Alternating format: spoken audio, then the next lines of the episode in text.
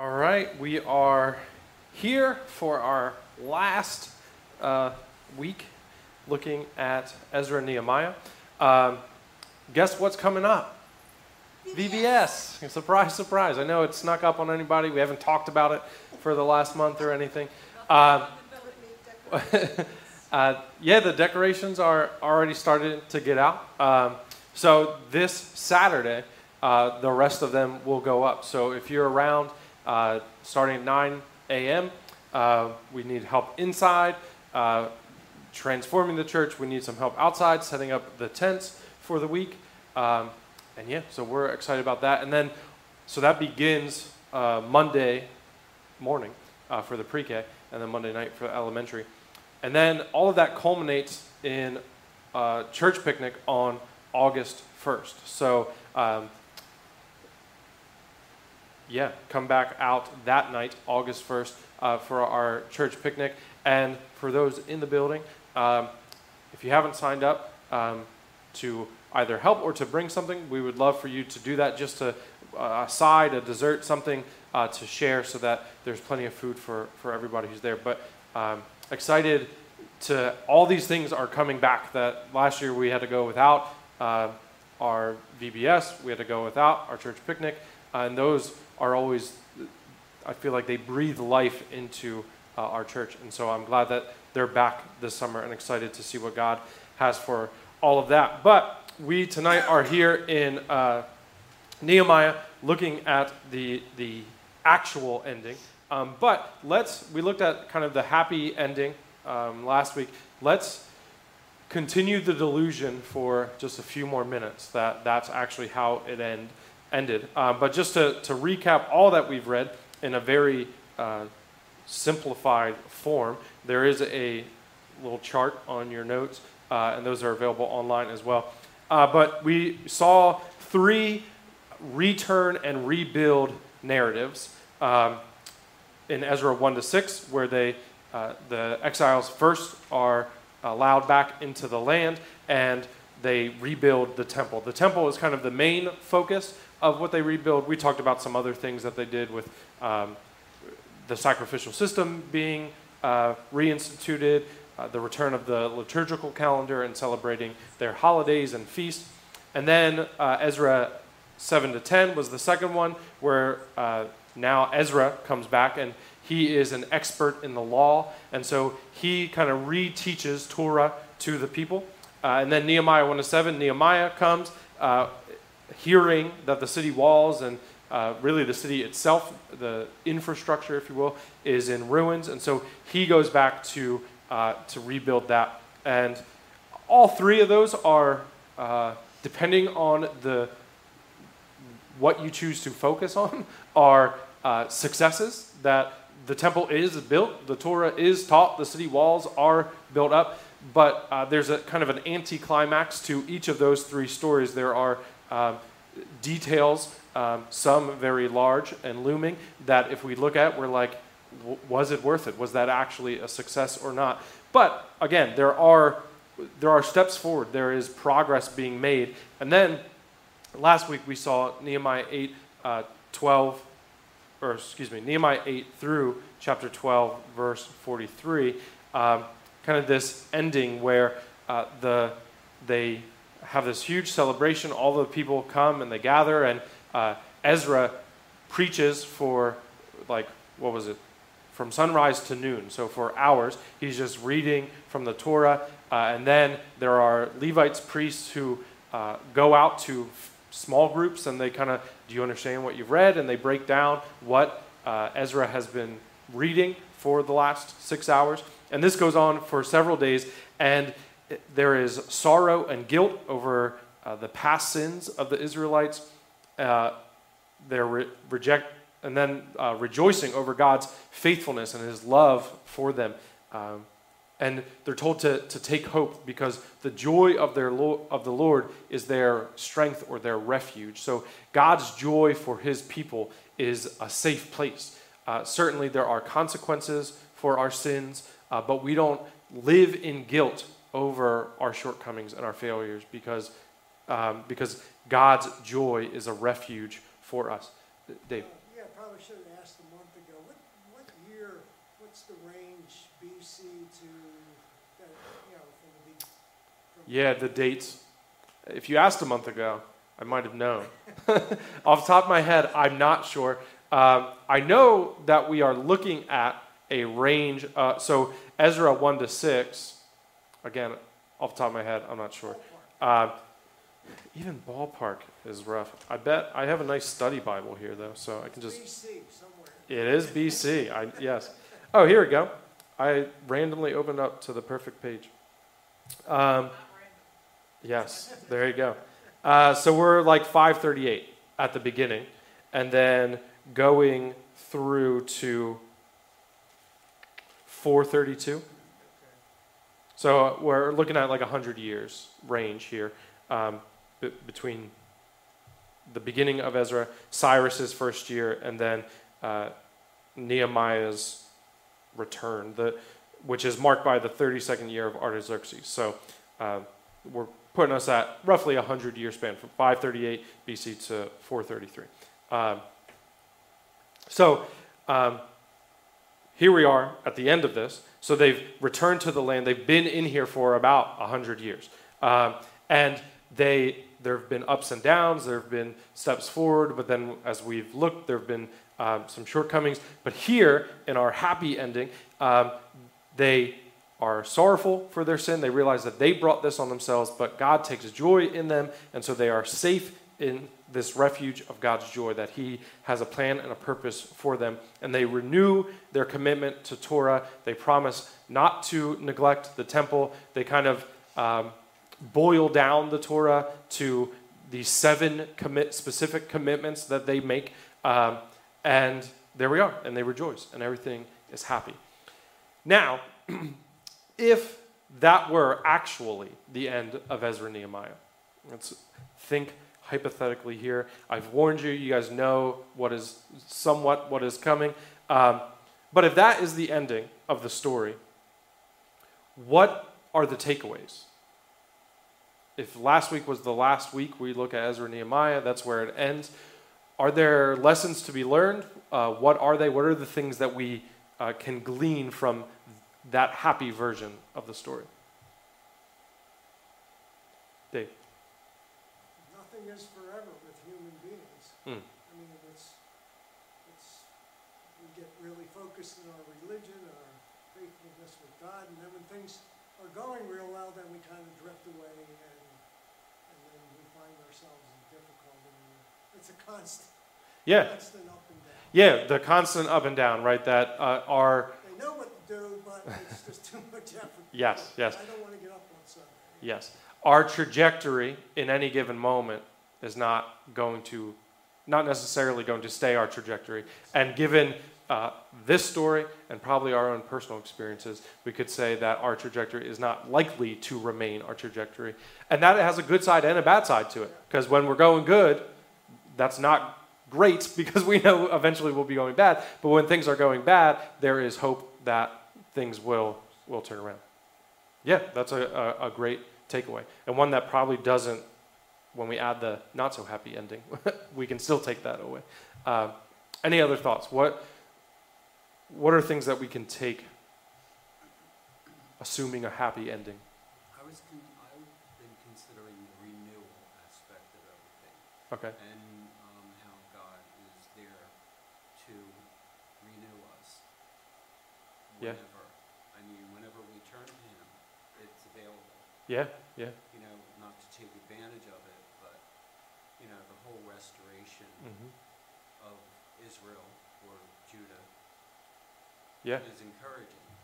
You know that, that even after the the um, what was it the Babylonian exile, Right. they could come back Yeah. and restore everything.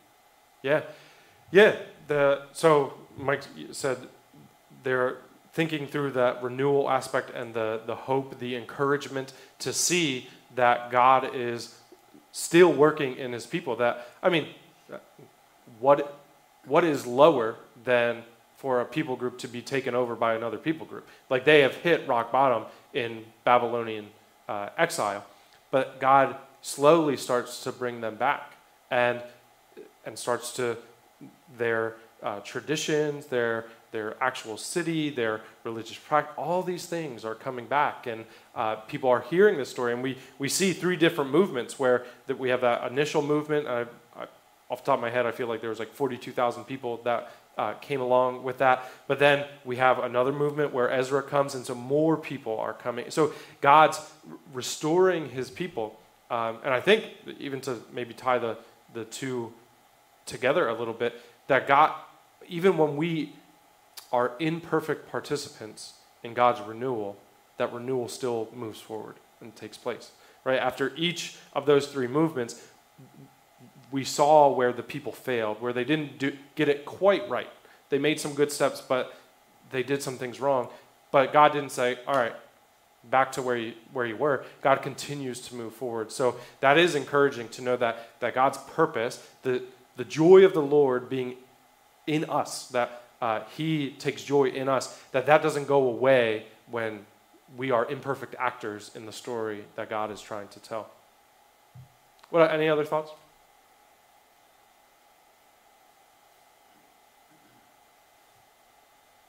I think those are, are great.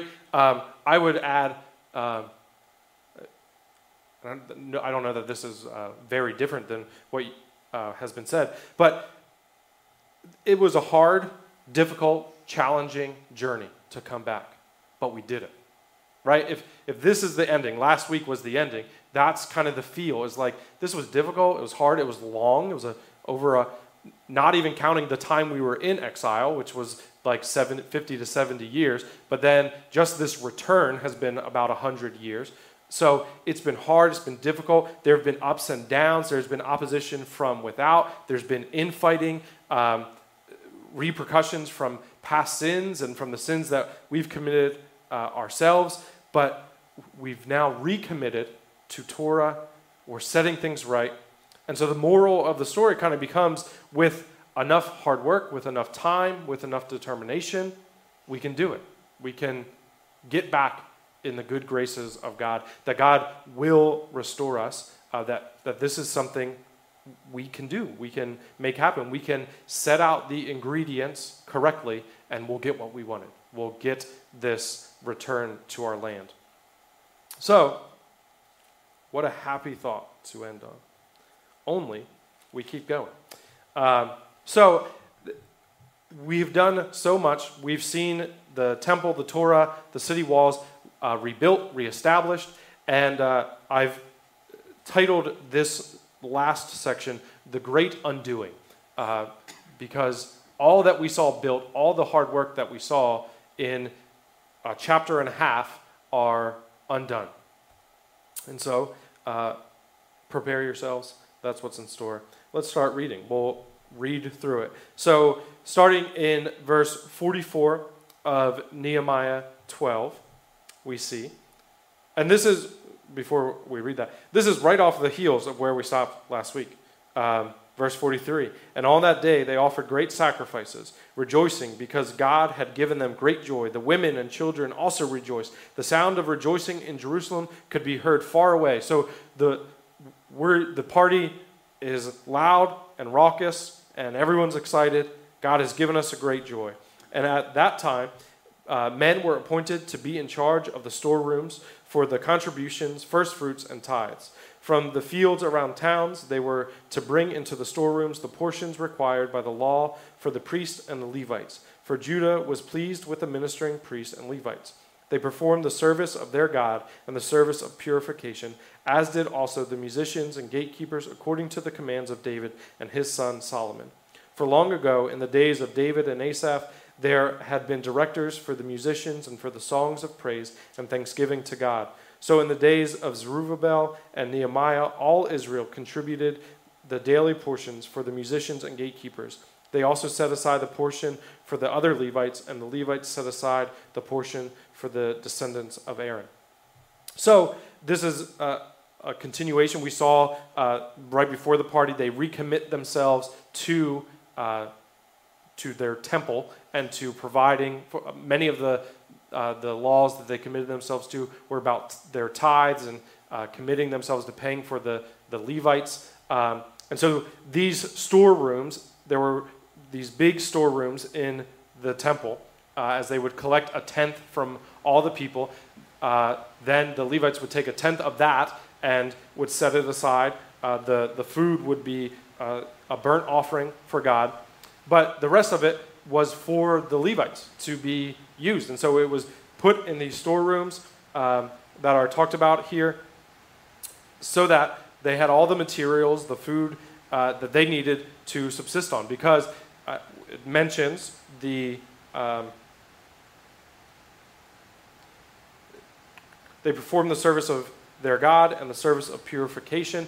We looked last week about how the Levites were committed to being in the temple at all times, to keeping the fire on the altar going. So they're living there. Um, and then we read here that, like in the days of David and Asaph, there were directors and musicians who would sing praise uh, throughout. They would be in the temple and in rotations, they would be singing praise to God all the time. And so these singers and musicians also need food to, be, to live off of. And so all of that's happening, right? All these good things are happening. The, the priestly choirs are back, the storerooms are made, and they've recommitted themselves to Torah. And then we get to 13, verses 1 to 3, and says, On that, on that day, the book of Moses was read aloud in the hearing of the people, and there it was found written that no Ammonite or Moabite should ever be admitted into the assembly of God, because they had not met the Israelites with food or water, but had hired Balaam to call a curse down on them. Our God, however, turned the curse into a blessing. When the people heard this law, they excluded from Israel all who were of foreign descent. All right, so here begins a slow decline already. So they're reading the law again, and they were hyperlinked. We talked about hyperlinks. This is uh, the Ammonites and the Moabites. It says they did not, they had not met the Israelites with food or water, but had hired Balaam. So this is a story that comes out of Numbers 22, uh, that specific story. But this law, or where it's written that no Ammonite or Moabite should ever be admitted into the assembly of God, that comes from Deuteronomy 23. So Deuteronomy 23:3 uh, states basically exactly what is read here. No Ammonite or Moabite should be admitted into the assembly of God. And when we mention Balaam, is that story familiar at all?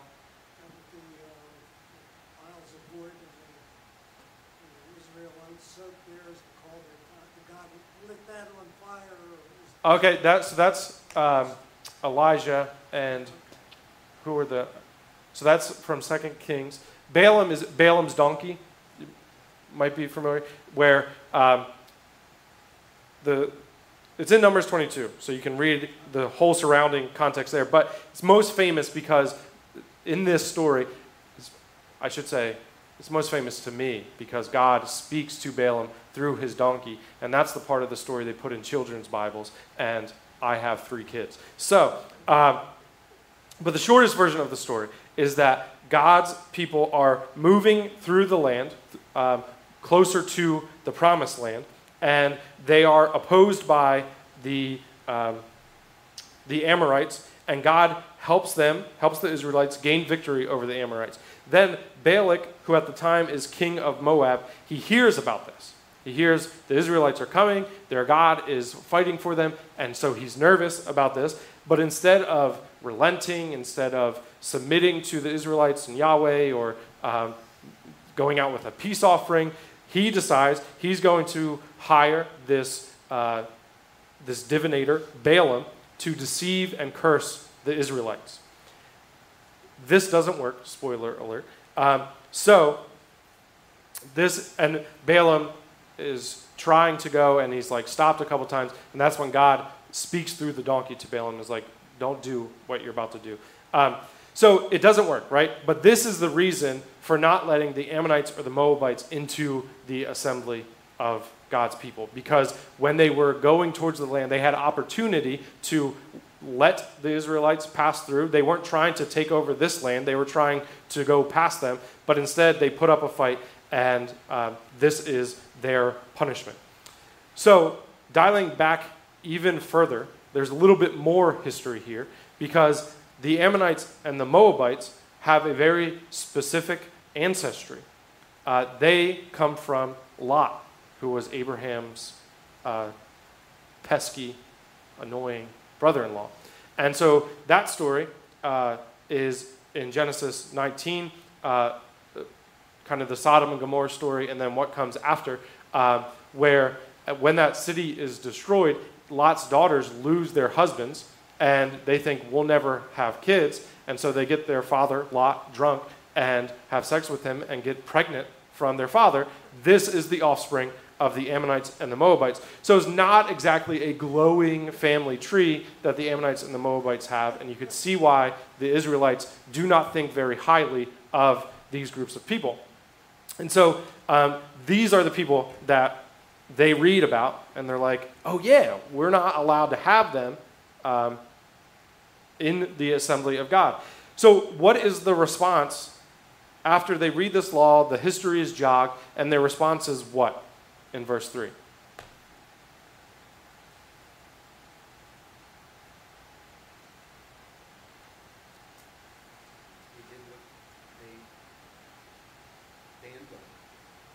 They banned them, but who did they ban?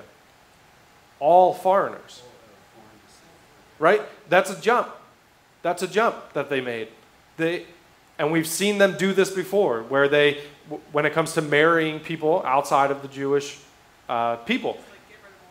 Right, get rid of all the wives and the children, right? This is kind of the same move happening again. The, the point of that law was not to uh, have people who are pledging allegiance to other gods, only to Yahweh, but then they take it a step further and say, we just won't marry them at all. And here they're told, don't allow Ammonite or Moabite people into the assembly of God. And so then they find everyone who is not an Israelite and they cast them out. They rid themselves of all foreigners. There's an incongruence here. They take it a step further than what God has told them to do, and they separate all of the foreigners, which, if we go back to what are the people of God supposed to do, the, you know, the beginning, Ezra 1, it sets up this, uh, the word of Jeremiah is to be uh, fulfilled. Well, what was the word of Jeremiah? That people from all nations would come and worship Yahweh. Well, how can they come and worship Yahweh if when they show up you kick them out? It, it can't happen. So we're, we're seeing this, uh, this slide away from our happy ending. Um, so then, uh, 13, 4 to 14. Before this,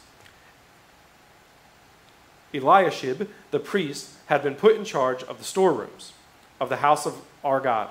He was closely associated with Tobiah and he had provided him with a large room formerly used to store the grain offerings and incense and temple articles, and also the tithes of grain, new wine, and olive oil prescribed for the Levites, musicians, and gatekeepers, as well as the contributions for the priest. But while all this was going on, I, Nehemiah, was not in Jerusalem. I like that he wants you to know this is not his fault. I wasn't there when this was happening.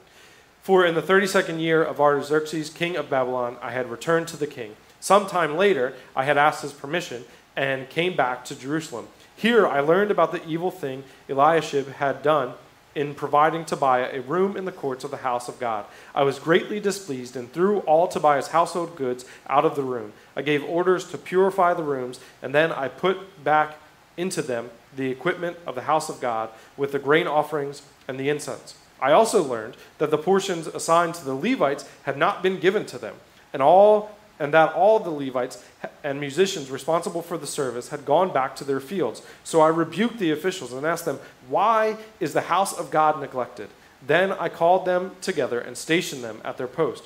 All Judah brought the tithes of grain, new wine, and olive oil into the storerooms. I put Shelemiah the priest, uh, Zadok the scribe, and a Levite named Pedaiah in charge of the storerooms, and made Hanan son of Zakkur, the son of Mattaniah, their assistant, because they were considered trustworthy. They were made responsible for distributing the supplies to their fellow Levites. So, we see Nehemiah leaves for a little bit, and the priest who was put in charge of these storerooms that are meant to store the food for the Levites and the musicians gives one of these rooms away to Tobiah. Does that name ring any bells? We didn't spend a lot of time talking about Tobiah, but we have met Tobiah before. If you turn to Nehemiah 2, verse 10, we see that when Sanballat the Horonite and Tobiah the Ammonite official heard about this, they were very much disturbed. And so then, if you remember, Sanballat and Tobiah come up repeatedly throughout that narrative, uh, opposing the rebuilding of the city walls. So, we have a guy who has been tormenting Nehemiah the entire time. Whatever Nehemiah is trying to do, Tobiah and his buddies have been there, uh, either just upset, to ridiculing, to gaining, uh, bringing more and more people as a form of intimidation and actually threatening physical harm. And this guy is shown prefer- preferential treatment by the priest. Now, that would be bad enough on its face, but the preferential treatment is that one of the storerooms in the temple is given to him. It's made his personal living quarters. And that would be bad enough. But add on top of it, again, Nehemiah 2:10, Tobiah the Ammonite. Well, who's not supposed to be in the assembly of God? The Ammonites. So we have just layered on top of each other all of these failures where the priests, who are supposed to be the, the keepers of the house of God, are now getting rid of the rooms that are supposed to store food to feed the priests so that this enemy of God's people can be in the house of God. The temple is being treated to give favors to foreigners who have opposed the Israelite people, thus creating a need for the rest of the Levites who should be attending to the temple. They have to return to their fields so that they can sustain themselves. Everything that was built in that first movement, if you look back at that chart, the temple is what was made to be rebuilt. And we read a couple times that the people said, We will not, uh, we will no longer uh, neglect God's house. That this is what they've, they've built the temple, and now they're going to keep it, only not at all. Everything they've worked for to bring the temple back, it's now it's being desecrated, it's being neglected. The religious system, for the religious system to work, the Levites need to be in the temple, and we need the temple to be kept holy, not forsaken.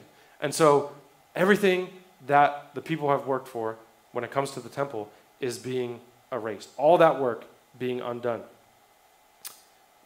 Then, in verse 15, we have more. In those days, I saw people in Judah treading wine presses on the Sabbath and bringing in grain and loading it on donkeys together with wine, grapes, figs, and all other kinds of loads. And they were bringing all this into Jerusalem on the Sabbath. Therefore, I warned them against selling food on that day.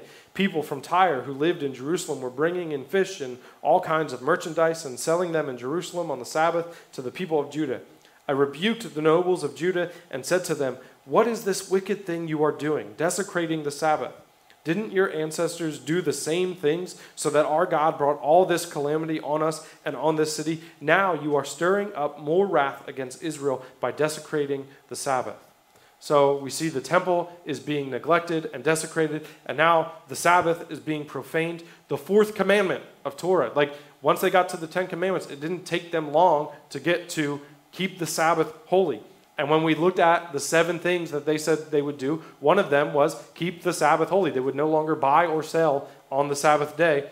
And that clearly did not last very long. All that work in the second movement to reestablish Torah, gone, erased. Well, there's more. Uh, verse 19. When evening shadows fell on the gates of Jerusalem before the Sabbath, I ordered the doors to be shut and not opened until the Sabbath was over. I stationed some of my own men at the gates so that no load could be brought in on the Sabbath day. Once or twice the merchants and sellers of all kinds of goods spent the night outside Jerusalem. But I warned them and said, Why do you spend the night by the wall? If you do this again, I will arrest you. From that time on, they no longer came on the Sabbath.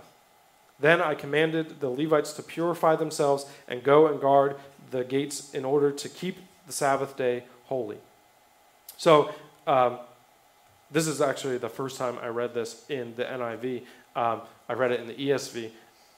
And the ESV, instead of saying, if you do this again, I will arrest you, says, if you do this again, I will lay hands on you. He's physically threatening them. Um, but the point is not that. Uh, I just noticed that. Now, to solve this Sabbath problem, right? They're buying and selling on the Sabbath. So, what is Nehemiah's plan to solve this problem? Let's shut the gates and we won't open them until, well, he drives out all the people who are selling. Then he shuts the gates so that they don't, and they won't be open until the Sabbath is done. What do the merchants do? They just set up shop on the walls of the city. So now the city walls, which is what the third movement was about, rebuilding the city walls, they are now being used as a backdrop to selling, buying and selling on the Sabbath. So we have seen a complete undoing of all the returning exiles have built. They first built the temple, that's now neglected. They reestablished Torah, they can't even keep the Sabbath.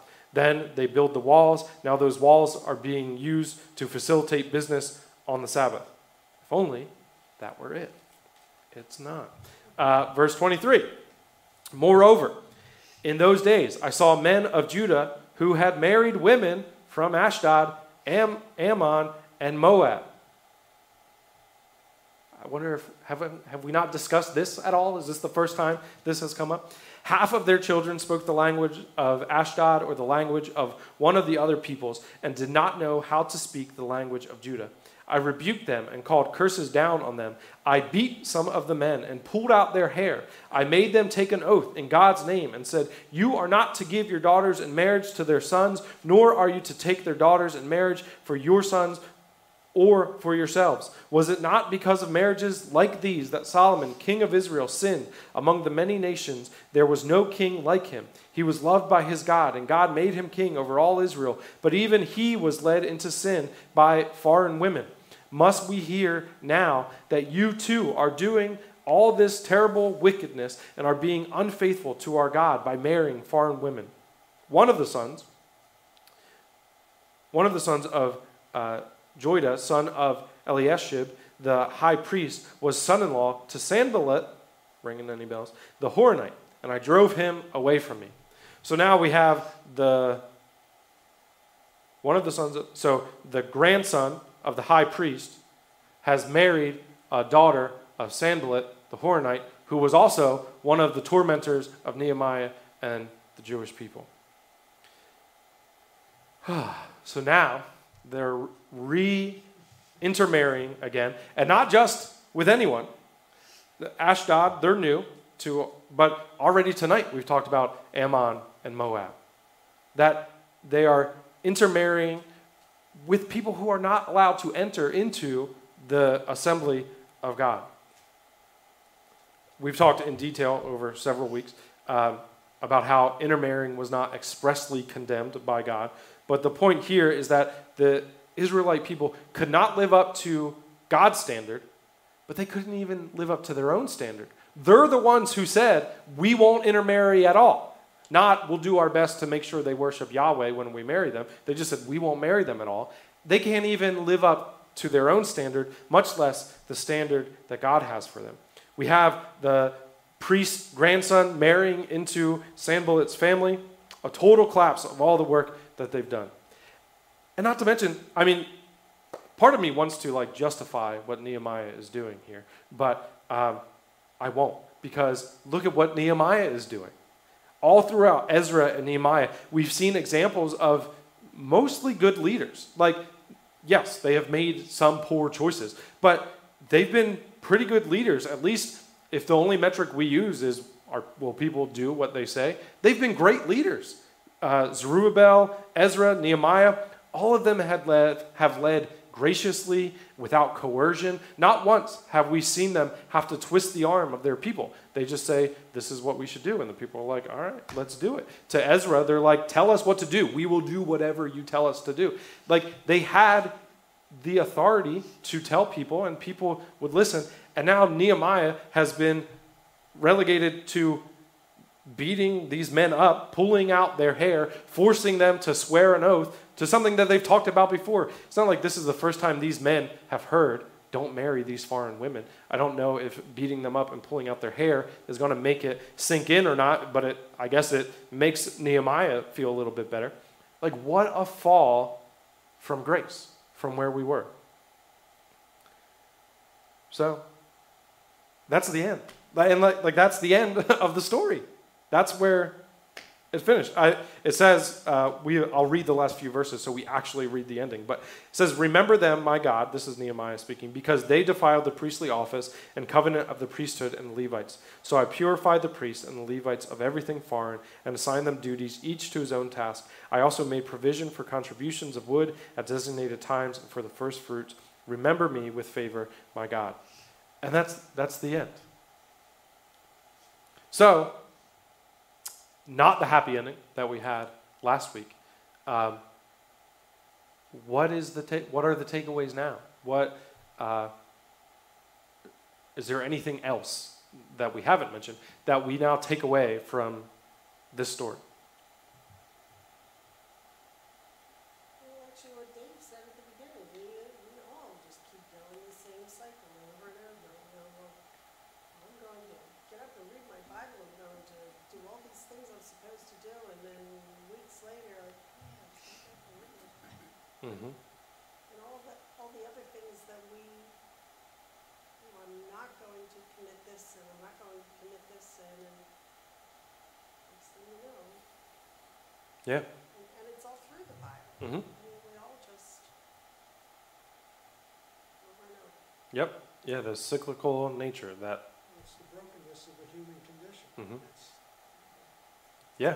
Yeah. We are sinful. We are inherently sinful, and I think uh, the example that that we saw that you know it's not just God's laws that they can't keep; it's the ones that they made up for themselves that they can't keep. And um, I understand because I'm a I'm a prideful person, if I'm honest. Uh, so when someone tells me I'm doing something wrong, my first instinct is like, no, you're looking at something wrong, obviously, because I wouldn't do something wrong. Uh, but we are, I think, when we are told that uh, an action, uh, a way of living is sinful, there is an offensiveness to that, uh, to humanity, to all of us. But on the other hand, w- w- on one side, I get it I, because that reaction's in me. But on the other hand, I'm surprised people are surprised to find out that they are sinful before God because, again, I can't live up to my own standard. There are things I want me to do that I don't do. And so I'm not good enough for me. If there is a God, I bet I'm not good enough for him either. That just, that tracks, that makes sense. Um, but yeah, that is our our lot. Again, it's easy in a in a narrative to read through this and be like, wow, like how dense, how bad are these people? But then we turn the light around on ourselves and it's like, ah, all right, like the the specifics are different, but the general story is the same. That this is their story is my story. That I say I'm gonna do this, and maybe I do for a little bit, but then whoever the Nehemiah is in my life goes away, and I'm like, all right, I'm free. I'll go back to living the sinful life that I was doing. yeah, but The, the good news is we do have good periods. I mean, Yeah. We don't continually go down, down. Right.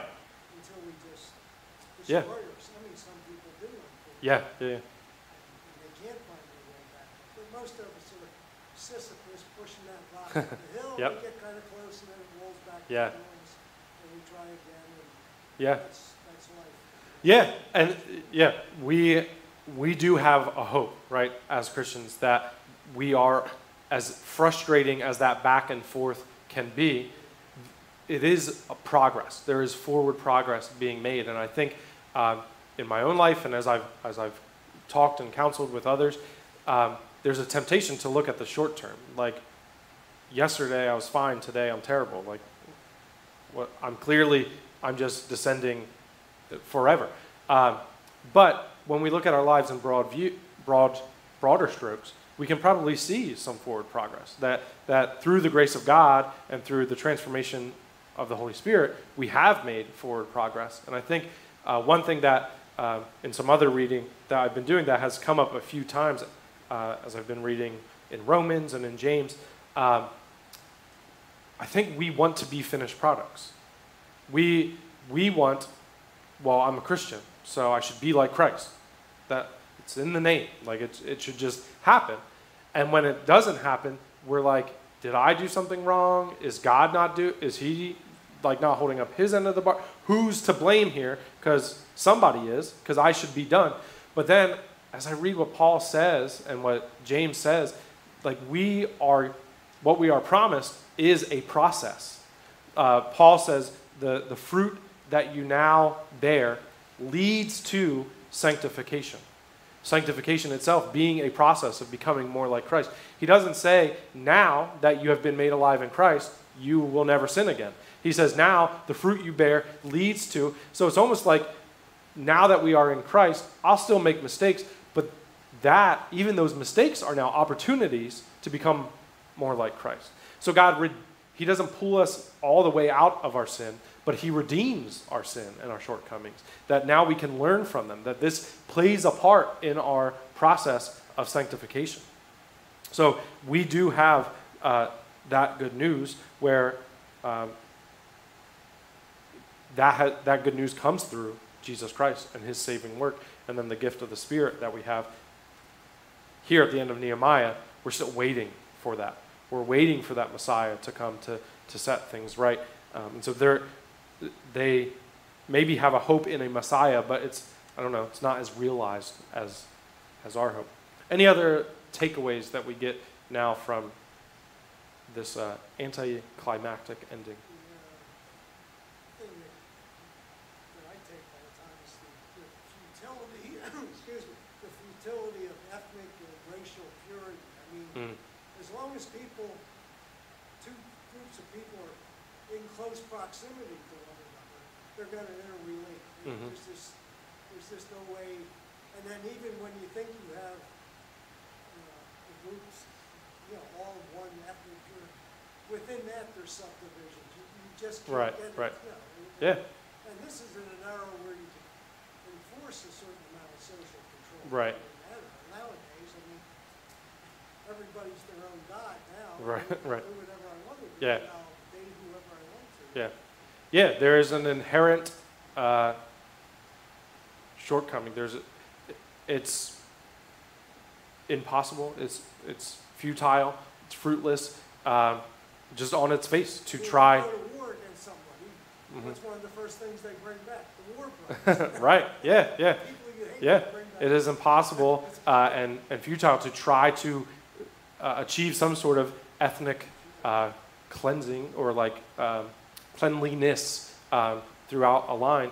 It, it's not what we were designed to do, uh, and it is going to be in, impossible. And like you said, I think uh, a fundamentalism in any area when it comes to like ethnic purity, um, you'll never be pure enough anyway. Like you said, there's always subdivisions. I mean, um, just look at the history of America. It's not, there's a lot, and, and justifiably so, there's a lot of talk about white supremacy, but every white person has spent some time where they were at the bottom of the rung. If you were Italian, if you were Jewish, if you were Catholic, if you Irish, if you were, like it, did, it didn't matter. Like you, you weren't white enough. you weren't the right kind of white. You weren't the flavor of white that people desired at the time. And so th- there's never really been a, an ethnic uh, purity that has lasted. And I think that idea of like, you'll never be pure enough, that is the inherent flaw of any type of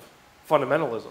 And I think we see that uh, in Christianity, that as churches get fundamentalist, like you have, we have to keep the rules. Um, they call them the title given to them is fundamentalist, but I think they actually neglect the fundamentals of the faith. They become uh, law, like Pharisaical, in their the laws that they, they build up. But when you do that and you exclude people because they don't meet your standard, at some point you're left.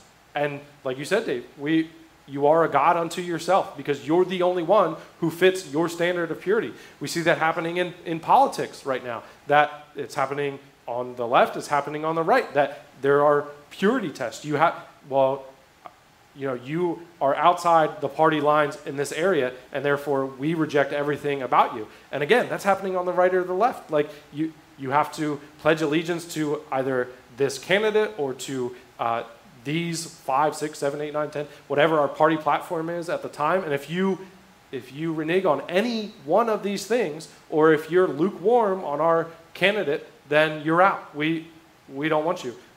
You are the Ammonites and the Moabites and all of the foreigners. We're getting rid of all of you. Um, so, yeah, that I think we see in many respects, and I think specifically when it comes to the ethnic purity, we see how that fundamental, fundamentalism is uh, fruitless and futile. Any other thoughts?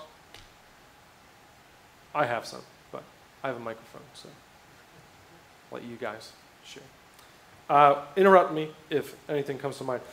But here are kind of some of my, my thoughts. Um, again, if we stopped at the happy ending, and if the takeaway is we can do it, like enough hard work, determination, we overcome enough obstacles, and we can do it, then bringing in this not so happy ending is we can't do it. That there isn't enough hard work and determination that will get us to this utopia that we thought we could build, that we could get to.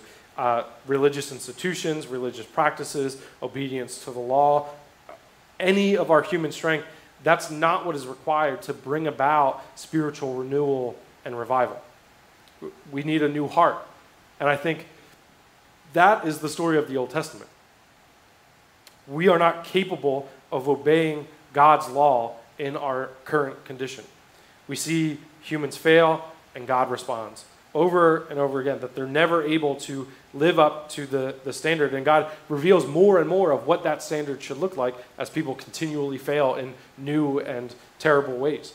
Uh, we see this before the book of Moses, or before Moses in the book of Genesis, that people are failing um, from, I mean, even from before, before the flood narrative, um, Cain and Abel. Um, but then we get to the flood narrative where things have gotten so bad that it says that God regretted that he created mankind, um, which is a sentiment I can relate to. Um, I could see why, why God would feel that way. Um, so we see from the beginning that people aren't able to live up to the standard. And then this becomes, as God uh, chooses Abraham, this becomes very apparent through uh, the stories of Abraham's people. And then, especially when we get to Moses and the law is given. God gives him Ten Commandments, but on several different occasions, the, the people have questions. Well, what about this? What about this? And we read that Moses goes and he inquires of God, and God comes and he tells, he, God tells Moses, and then Moses goes and tells the people, this is what God said about the thing that you just brought up. And they're like, okay. And then they practically speaking, ignore what they were just told. Uh, they ask for God's input, they get it, and then they go and do what they wanted to do anyway. Uh, they do this with the explicit Ten Commandments that are given. Um, or we have examples of the Israelites committing some uh, yet unknown or yet unmentioned sin, and God stepping in and saying, "You can't do that. Like we, that is not who our people are supposed to be." Then this is the story we get after Moses as well. We have Joshua leading his people well, but repeatedly they fail to do what God has told them. Sometimes this happens on individual levels. There's a story of Achan in Joshua 7 where they're told to destroy everything and he keeps some of the goods for himself. And then he is, him and his family are punished by stoning because of that. And that was an individual sin. But then it happens on national Israelite as a nation levels, where they make, in Joshua 9, they make ill advised uh, treaties with the Gibeonites, and uh, that brings some punishment on them. We have the book of Judges, which is just a downward cycle of uh, inability to obey and God having to step in. We get to the kings, and Saul gets high on his own reputation and turns away from God. Uh, David has a longer ascent and a longer plateau at the top, but eventually he gets complacent, and his sin leads him and the entire nation downward. Solomon steps in and restores uh, some of the uh, the prestige of the nation of Israel. But again, eventually, uh, his heart leads him to women uh, from who worship other gods, leading him to worship other gods, leading Israel uh, to be separated and eventually captured. And then we see here in the returning to the land, the Israelites are still in trouble. Their hearts have not been changed. They, they go back to the motions, they put in the right practices, they worship the right days, they, they have the right things in place, but their hearts haven't been changed. Uh, in Deuteronomy 30, uh, Moses says, as they're as it's the end of his life and they're on the edge of the promised land, he tells them, God will have to circumcise your hearts. He will have to give you a new heart. Uh, we read some uh, or looked at some of Jeremiah, um, this promise of the, the nation and the Messiah coming through was God will give you a new heart. He no longer will his law be written on tablets of stone, but he will write it on hearts uh, on your hearts. And then in Ezekiel, uh, our hearts of stone will be turned into hearts of flesh. That's an act of God. That's the Spirit's work in us. We can't do that ourselves. The going through the right motions is not going to bring about that change. That is a work of the Spirit. Now, with that in mind, there is still a need for Christ, or, yeah, Christian or God following institutions and practices. Those are, if we, it's kind of a bit of a catch 22, just like going through the motions, having the right practices, those aren't going to change our heart. But if we're not doing those things, then our heart is not fertile soil for the Spirit to come in and work. And so there is uh, benefit to these practices. Um, take Scripture, for example. I think Scripture is where the Spirit meets us. As we read God's Word, the Spirit illuminates uh, what we are reading and speaks to us through that. Coming together in community, God meets us in this time. Um, taking time of quiet away from the hustle and bustle of our phones and our TV screens and our work schedules and our family. That like that is important. We see Jesus puts these practices uh, into his life, that he is often retreating away from the noise to spend time with God. There is, those have uh, important, uh, th- those can bear fruit, and they have an important role in the Christian's lives, but they are not what brings about change. It is the Spirit who brings about change. If it was just going through the motions or putting the right practices and the right things in place, then uh, we would have seen that the the hope we had at the beginning of Ezra that the word of Jeremiah would be fulfilled, and this would be the moment of the restoration of Israel and a Messiah on the throne. That would have happened, but the Spirit was not at work here. One last thing to kind of tie in um, everything, or the, the rest that we talked about from the very beginning, talking about why are we in the Old Testament, what is the story uh, that the Old Testament is telling us. Um, Ezra and Nehemiah uh, oh, Matt, if you can uh, hit that, that button there uh, so that the people watching online can see um, this picture as well uh, the Hebrew Bible and its layout. We looked at this on the first week. Um, Ezra and Nehemiah are right there near the end, the second to last book uh, in the, the Hebrew scriptures. Then comes First and Second Chronicles. Where, where's First and Second Chronicles in our Bibles?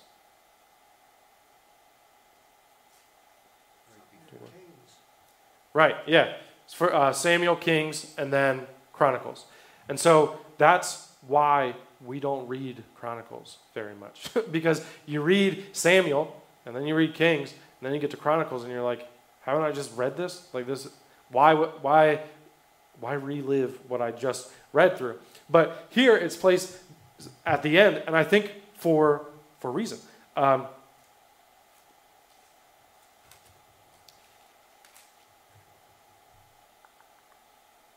in the Hebrew Bible, yeah, Ezra and Nehemiah uh, is there at, uh, right near the end. And then we get Chronicles. And it is a retelling of what we read in Samuel and Kings, but there's something else happening here. Um, I think, it, so First Chronicles 1 1, it begins with historical record, records from Adam to Abraham. The first word of First Chronicles is Adam, the name of Adam and it, it lays out the history of the Israelite people. And then we get to the end of Second Chronicles, chapter 36. Okay, so it tells the whole story uh, of the Israelite people. Um, and we get to the end, and verse 23 says, this is what Cyrus, king of Persia, says. Where do we know Cyrus, king of Persia, from? Ezra chapter 1, right? The Lord, the God of heaven, has given me all the kingdoms of the earth, and he has appointed me to build a temple for him at Jerusalem in Judah. Any of his people among you may go up, and may the Lord their God be with them. So we have retelling of the story, and then it ends where Ezra Nehemiah begins with this edict uh, from Cyrus, king of Persia. Why would that be? Why? That's where the Hebrew scriptures end. What, what are they? It's not an accident. We, they're very uh, particular on why they, they put things where they put them and uh, how they tell stories. What do you think would be the thought process behind a retelling and then ending where Ezra and Nehemiah began?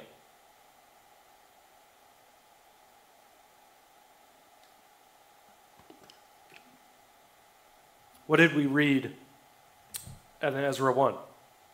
Let's go, let's look actually. Ezra 1, uh, verse 2. This is what, the, what Cyrus, king of Persia, says. The Lord, the God of heaven, has given me all the kingdoms of the earth, appointed me. Uh, go build a temple in Judah. We read that. Uh, kind of the, the same thing. It's a little bit different. But what, what about in verse 1? What does it say? Cyrus, king of Persia, in order to fill the word of the Lord spoken by Jeremiah. And we, we spent time looking at what is the word of Jeremiah. And I, I set the table for you that we're supposed to be hopeful, right? The, the word that is supposed to be fulfilled by Jeremiah is not just that they'll return to their land, but in returning to their land, the Messiah will come, his throne will be established. And so we see that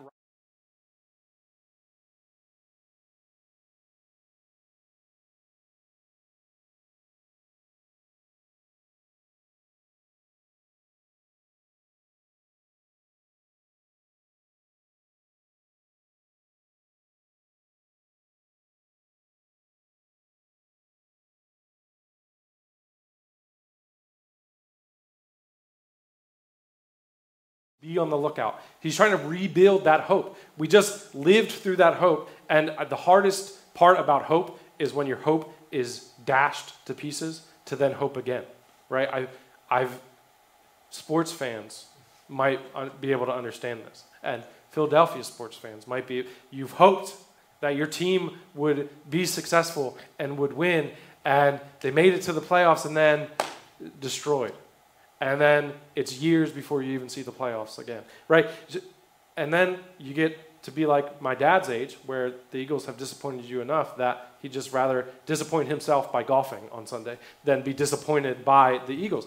And I, I understand that. And so the Jewish people have just been through the, the word of Jeremiah is going to be fulfilled. We're allowed to go back into our land. We're going to do it. And then they don't do it.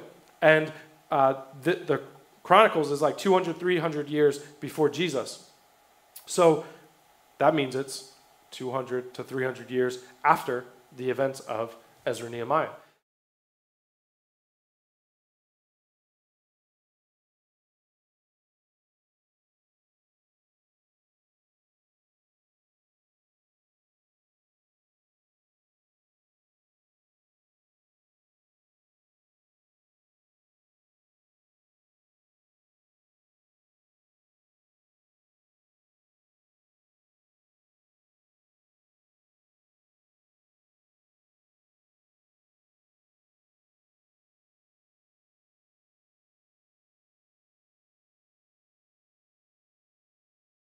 Nehemiah. on the lookout. Pay attention um, because God is going to do it.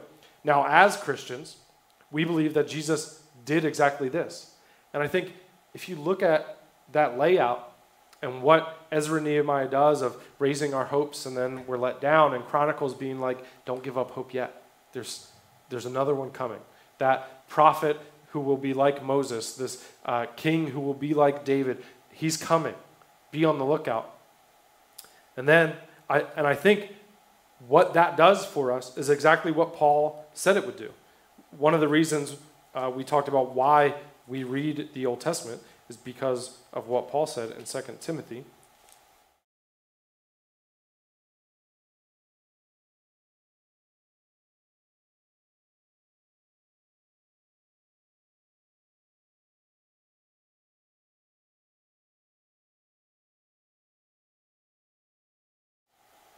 Isn't that exactly what is happening in this layout? That we are taken through the story where you can't do it from, from Moses, from basically the beginning of the Israelite people. Uh, they're coming out of Egypt anyway. They're told, God will have to give you a new heart. We're told in Jeremiah, watch out for this prophet who will give you a, a new heart, this Messiah who's coming. He will uh, write his law on your heart. We read in Ezekiel that our hearts of stone will be turned to heart. Who's going to do this work?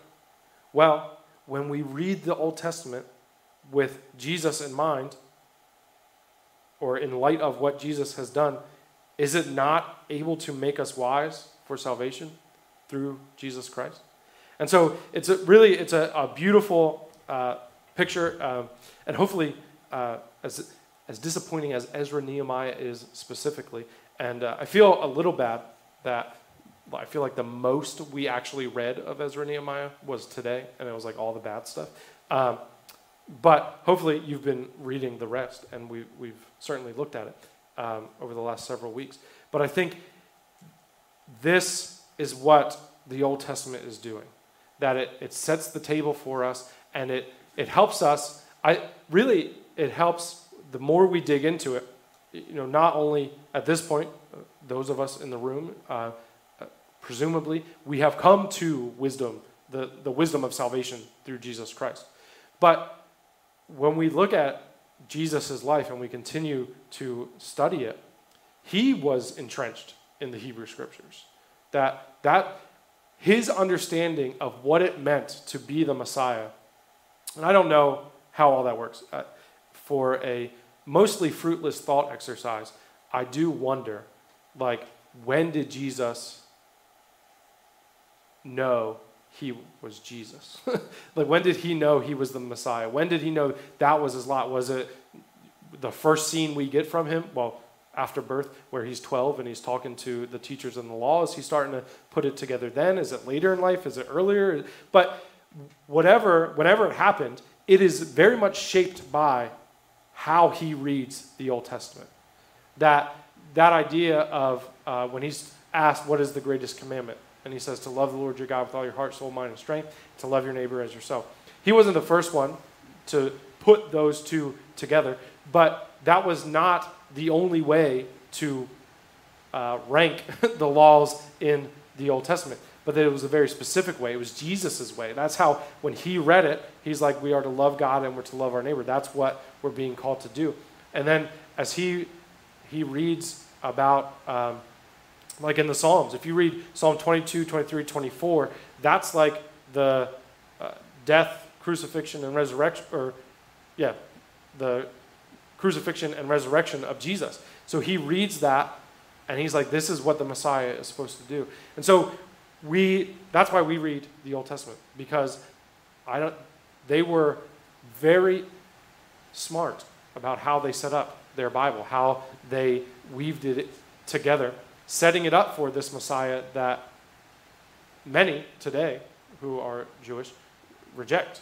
But, um, but I think early on we see that the first followers of Jesus were Jews, and they were able to put it together because of this is what the Old Testament is doing. And it kind of, for Paul, it like shook his world.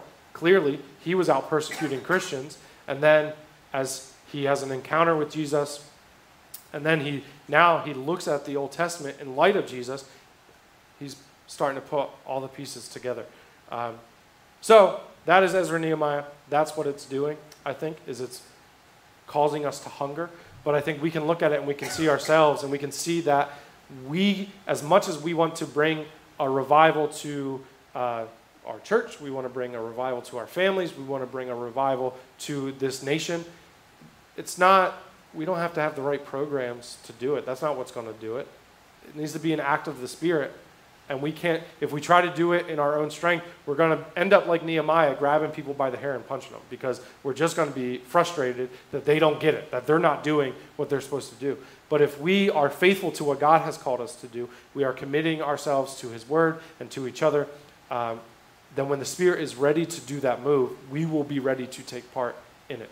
Um, but if we try to force it, again, we're just asking for ourselves to be frustrated. So, um, yeah, that's that's Ezra and Nehemiah. Hopefully, you've enjoyed it and been able to take some stuff from it, and uh, we can learn from some of these lessons and apply them appropriately to our lives. Uh, any final thoughts, questions, concerns before we go? Yes, Dave. Yeah, just thank you for your effort. Appreciate it. Yeah, I mean, thanks. It's tough stuff. The New Testament is, it's, you know, to get in there and chew that up and filter it out and put it in some kind of concise form. 'Cause I can read that ten times and then, you know, it's just, Yeah, you get lost in it, and, uh, but it is important. for sure. Yeah, and uh, thank you for that. Uh, and I would say too that, like, part of this is uh, obviously, given my job, some of my time that I have to exist is spent doing this. But it's not like I just read Ezra Nehemiah. I was like, oh, I get it. Like, this is uh, the work of many people who have come before me. Um, and I would, the, the most accessible uh, and yet not shallow. Um, so that, like, Venn diagram of accessible and worthwhile. The Bible Project, um, they have uh, YouTube videos, they have um, podcasts, um, they have a website. I don't know exactly what, I don't know if they do like a blog or not on there, but uh, if you just Google the Bible Project, Tim Mackie is uh, like the head of, of it. He is a great Bible teacher and he does a really good job of also I think he is very insightful in his own right, but he does a really good job of taking these like high-minded biblical scholars and uh, boiling, chewing that up, digesting it, and then giving it to us in uh, easy to understand ways. So, um, and there are there are others too, but um, I would encourage you, you take advantage of those resources that are out there.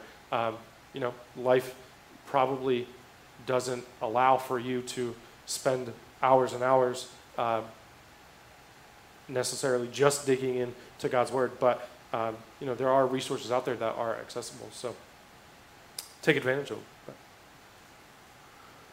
All right. Any uh, specific ways we can be praying for each other? as we go? My mother, my sister, and my brother-in-law are flying to Missouri to visit my mom's brother. This is all planned before they put him on hospice. Mm. So, they have no idea what they're going to encounter when Yeah. they get there, but just keep Peggy, my mom, Okay. in prayer, and and Buddy, her brother, Yeah. that somehow this is a fruitful visit. For sure. Yeah. Fine. Um, before I came here, my grandma called and she said, my aunt, who is her sister, has, she used to colon cancer. And she gets checked, I think, yearly to make sure it doesn't come back. And then, the same thing with my mom. My mom survived breast cancer. They do the same thing. I'd like check it. Right. And they found tumors on her liver. Mm. So that's why they're not here. Yeah. like. Yeah, yeah, Yeah. I'm sure. So, Yeah. And so that's, Who who has the tumors? Your- My grandma is usually here, her sister, so my, my great aunt, yeah. yeah, so you're a great aunt. Yeah. We'll be praying. Um, talking about family traveling triggered. Uh, thank you to all of you been- who prayed for Josh and Kelly who were here on Sunday. Um, my brother, his family, they traveled down, uh, they moved down to Kentucky, um, and their 10 to 11 hour trip took 16 hours, but they got there uh, safely. Um, and uh, Josh was saying today, his girls, they've been there. So that was t- Tuesday, right? Yeah, they got there Tuesday. Today's Wednesday. So they've been there less than 24 hours at this point, and they're already outside playing with friends. Uh, so that is a, a blessing. So uh, thank you for, for all who prayed for them. Anything else? All right, let's pray. Lord, thank you again for, um, for this week, uh, but also for the past six weeks where we've been able to uh, dig into your word of uh, and Ezra and Nehemiah specifically. And uh, Lord, I thank you that um, these these books that can be very confusing and hard to, to wade through, and yet they're so rich and so full. And so, uh, thank you that um, we, we still have them uh, and that there are, are, lessons to be learned. I pray that you would give us eyes to see um, and uh, wisdom to be able to uh, apply it to, to our lives. Um, Lord, we think about the, the requests that were mentioned uh, Lauren Miller's family, who uh, will be traveling to her mom, Peggy, who is going to see uh, her brother, who now has been put on hospice, and um, Lord, just uh, the unknown of what exactly this visit now entails. Um, we pray that it would be uh, fruitful, that it would be uh, beneficial uh, for the family to be able to be together and uh, for Peggy to see her brother. Um, we just pray that your spirit would be at work, that you would bring um, comfort to them uh, in this unknown time, Lord, um, and just that they would be, be able to be present uh, with one another, Lord, and that uh, this would be a, a good and uh, restorative time uh, for them. And then for, um, for Lauren's um, great aunt, uh, who, after battling cancer, Lord, now tumors are back, we just pray that um, you would be with, with her with her family, Lord, just as they I'm sure there's uh, levels of panic and anxiety and worry. Um, Lord, just that they would know that ultimately uh, you're in control, uh, that you have a plan that you will work through. We pray that um, you'd be with the doctors who will be a part of whatever that plan is, Lord, that they would find the right one for her. Ultimately, Lord, we, we pray for, for healing and for restoration. Um, but whatever your plan is, Lord, I pray that um, all involved would, would have a peace and a, and a trust and a faith that you are good, you are working, uh, and you are in control. And so uh, we look forward to seeing your hand move in that way. And Lord, for VBS, which is coming up, Lord, uh, less than a week away now, Lord, just that you would be with uh, the all the volunteers uh, as we have the, the final uh, details to put into place and, and the final preparation uh, this weekend as we push to transform the building and get it ready for all those that you have prepared to come. Uh, we pray that you are, uh, your spirit would be at work in the hearts of all of the kids who will be coming, Lord, that, um, that their hearts would be fertile ground for a renewal, for a revival, um, that you would uh, help the teachers to, uh, to know uh, what they're here to do, that they would be able to communicate your love for these children in a way that is accessible for them, Lord, and uh, that it could take root. Uh, whether we uh, see a harvest at the end of this week or uh, we just go in faith knowing that seeds have been planted, we are grateful for an opportunity to minister uh, to these little ones. And uh, we just pray that you would be with them and all the volunteers throughout the week um, and that your Uh, message of love would be communicated clearly. And it's in your name we pray. Amen.